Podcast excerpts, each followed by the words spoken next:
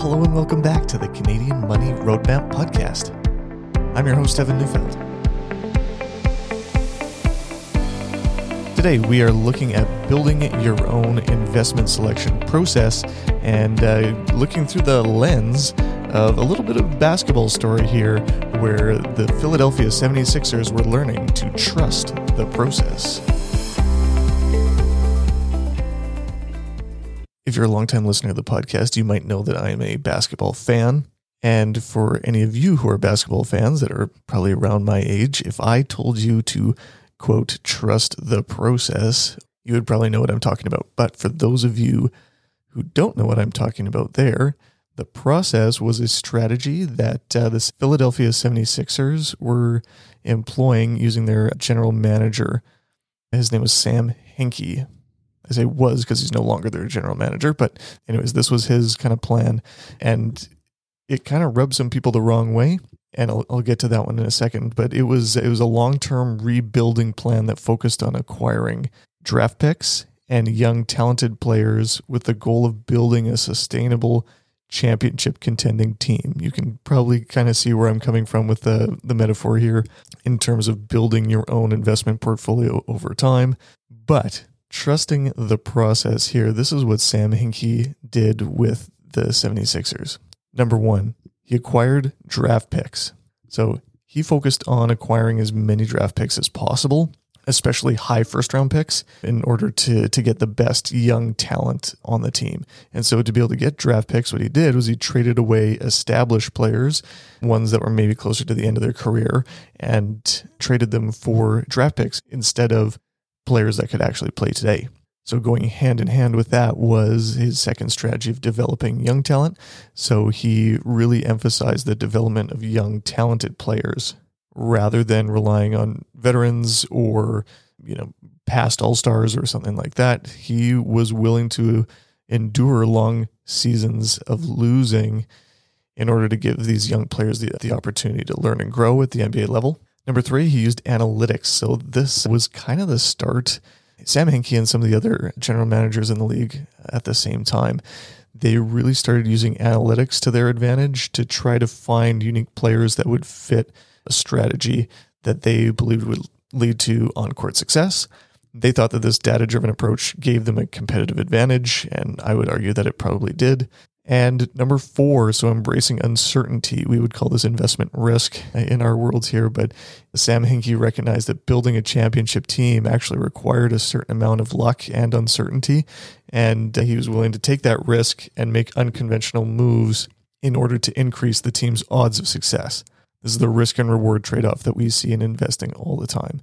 So it was controversial going through this process because they lost a lot and it seemed like they were trying to lose intentionally and we, we would call that tanking. And so it, it was kind of looked down upon a little bit but they had a broad vision in place for what they were going to do and what it looked like to get there. And along the way they were able to draft players like Joel Embiid and Ben Simmons. And Joel Embiid is is potentially going to be the MVP of the league this year, with the 76ers having a pretty good chance to make it pretty far in the playoffs, if not win.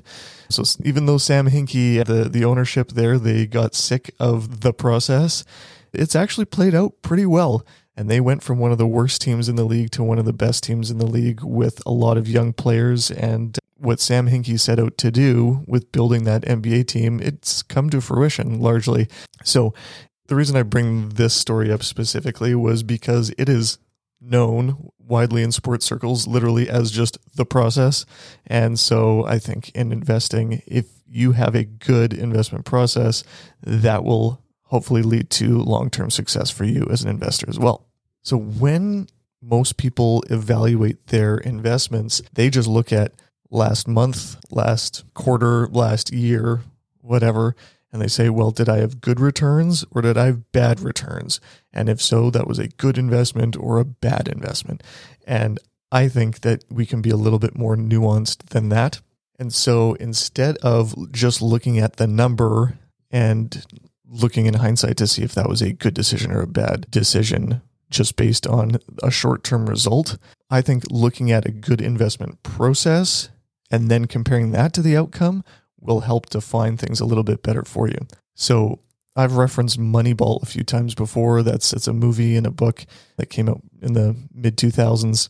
And Jonah Hill's character on that movie was loosely based on a guy named Paul DePodesta. And he is someone that was much in line with the Sam Hinkie way of doing things, using analytics and building the team through a process instead of looking for all stars and, and things like that. And so he had a blog post years ago where he kind of outlined this little grid of evaluating decisions. And on one side, it says good process and bad process. And then on the top, it says good outcome and bad outcome. So if you have a good process and you get a good outcome, he would say that that's deserved success. Everything is right in the world. You know, you had a good process, you had a good outcome, everybody's happy. But if you had a good process and a bad outcome, that is just a bad break. It's like, boy, you're not going to get all of them, but that was a bad break. So you can look back on your your process and say, okay, well, we can probably do this again because even though the outcome wasn't great, we just kind of had a, a bit of bad luck here, and it's not always going to be that way. But if you have a bad process and you have a good outcome, you'd have to categorize that as just dumb luck, right? Not not even smart luck, of course. It's dumb luck because you you stumbled your way into success. You know these people that this happens to all the time. Your buddy that was always getting into trouble managed to come out unscathed from whatever scheme you got into. You know, those kind of situations. People who bought NFTs and sold them at the top. It's like, okay, well, was it a good investment? No, probably not. Did you make money on it? Maybe. You know, let's just call that dumb luck. Maybe even gambling would be a good good description for this category here gambling is never a good process driven decision, but you can have a good outcome. And so, yeah, of course, if you win, that's just dumb luck.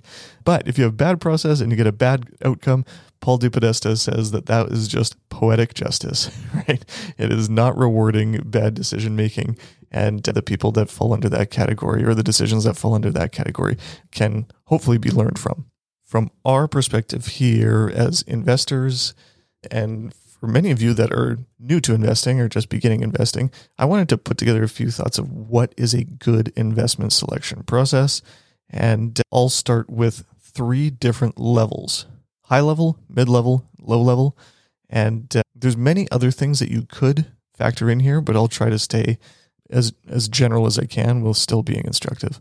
Okay, a good investment selection process starts at the high level because this helps you determine your asset allocation. I've got an episode or two about this one. Essentially, this determines how aggressive you should be investing with your mix between stocks, bonds, and cash. And that starts with your timeline. So if you are investing for the purposes of buying a house next week, I would say you should not be investing. And that money should be in cash. However, if you are investing for a retirement that is 20 plus years away, that means you probably can't afford to take on a little bit more risk. So the longer the timeline, the more risk you could be willing to take on with your investments. However, on the other side of the coin, here is my next point at the high level is your risk tolerance. So even though you have the capacity, maybe with your with your timeline and your own personal financial situation to take on some risk, you might not feel very comfortable with it or you might be new to investing, and so your risk tolerance might be a little bit lower. So even if you have a long time horizon but your risk tolerance or preference is lower, you might want to add a few more bonds into your mix. And finally, the purpose, or sometimes you'd say goals, this goes along with your timeline. A lot of people don't know their timeline though. So sometimes we can fall back to your purpose of what is the reason that you're investing in the first place. Is it just to make a pile of cash bigger? No, almost no one would really have that as a goal. But maybe to buy a house, maybe to retire, maybe to buy a vacation property, maybe to reduce how much you're working. You know, so maybe you could work part time and have income from other sources, things like that. Knowing what your purpose is will help determine your asset allocation at a high level. Okay, so those are the things that you want to think about at a high level to help you determine your asset allocation. Now, secondly, the mid level uh, decision making here comes down to determining your investment approach. I won't spend a ton of time on this one because I did a whole series on a variety of things that you should consider. You can go back and look for those headings of building your own investment approach just a few weeks ago in uh, in the podcast feed here. But some things that you might want to take a look at are just your general investment philosophy. If you don't know what that means, definitely go back and listen to those episodes. But a lot of people start with the active and passive philosophy, and that's totally fine. But you could probably look a little bit further and look at, say, traditional active versus factor investing versus traditional indexing. So there is a little bit more of a spectrum there. And pure passive and pure active, I would argue, don't really exist. And so go back and listen to those episodes to figure out where you might fall in that spectrum. But other things like being diversified or concentrated, tactical or strategic, and some other things that you might want to prioritize would all fall under your investment philosophy. But as I'm trying to show here, your investment philosophy really only matters after you've determined the high level things of your timeline, your risk tolerance, and your purpose, and then your asset allocation that comes along with that. So once you've kind of figured that out, and then you've figured out your investment approach, you can kind of move over to some of the lower level things that I would say they help you determine the execution of what you're actually going to buy. And so once you kind of know what you're looking for, then you can start evaluating things like cost.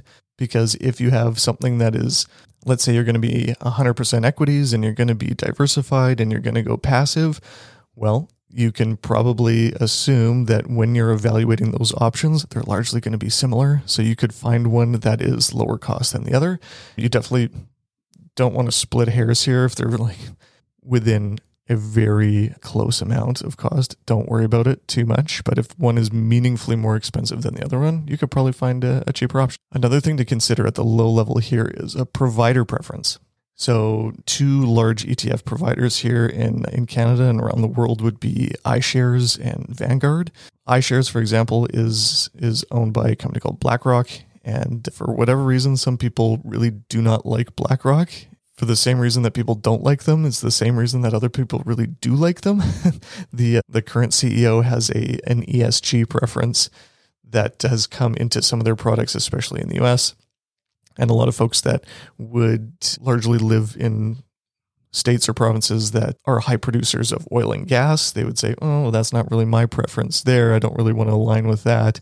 And so perhaps they would be more interested in something from Vanguard or another provider. Vanguard is also kind of unique in that they're structured almost like a co op.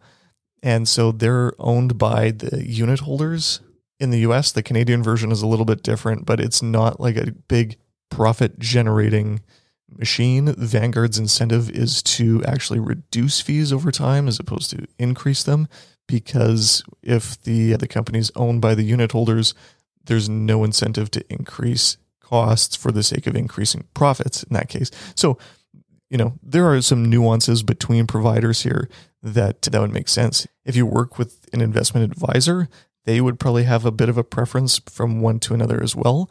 So if you've already determined your high and mid level approaches with your advisor, they might have some recommendations on provider preferences based on service that you as the end client might not see.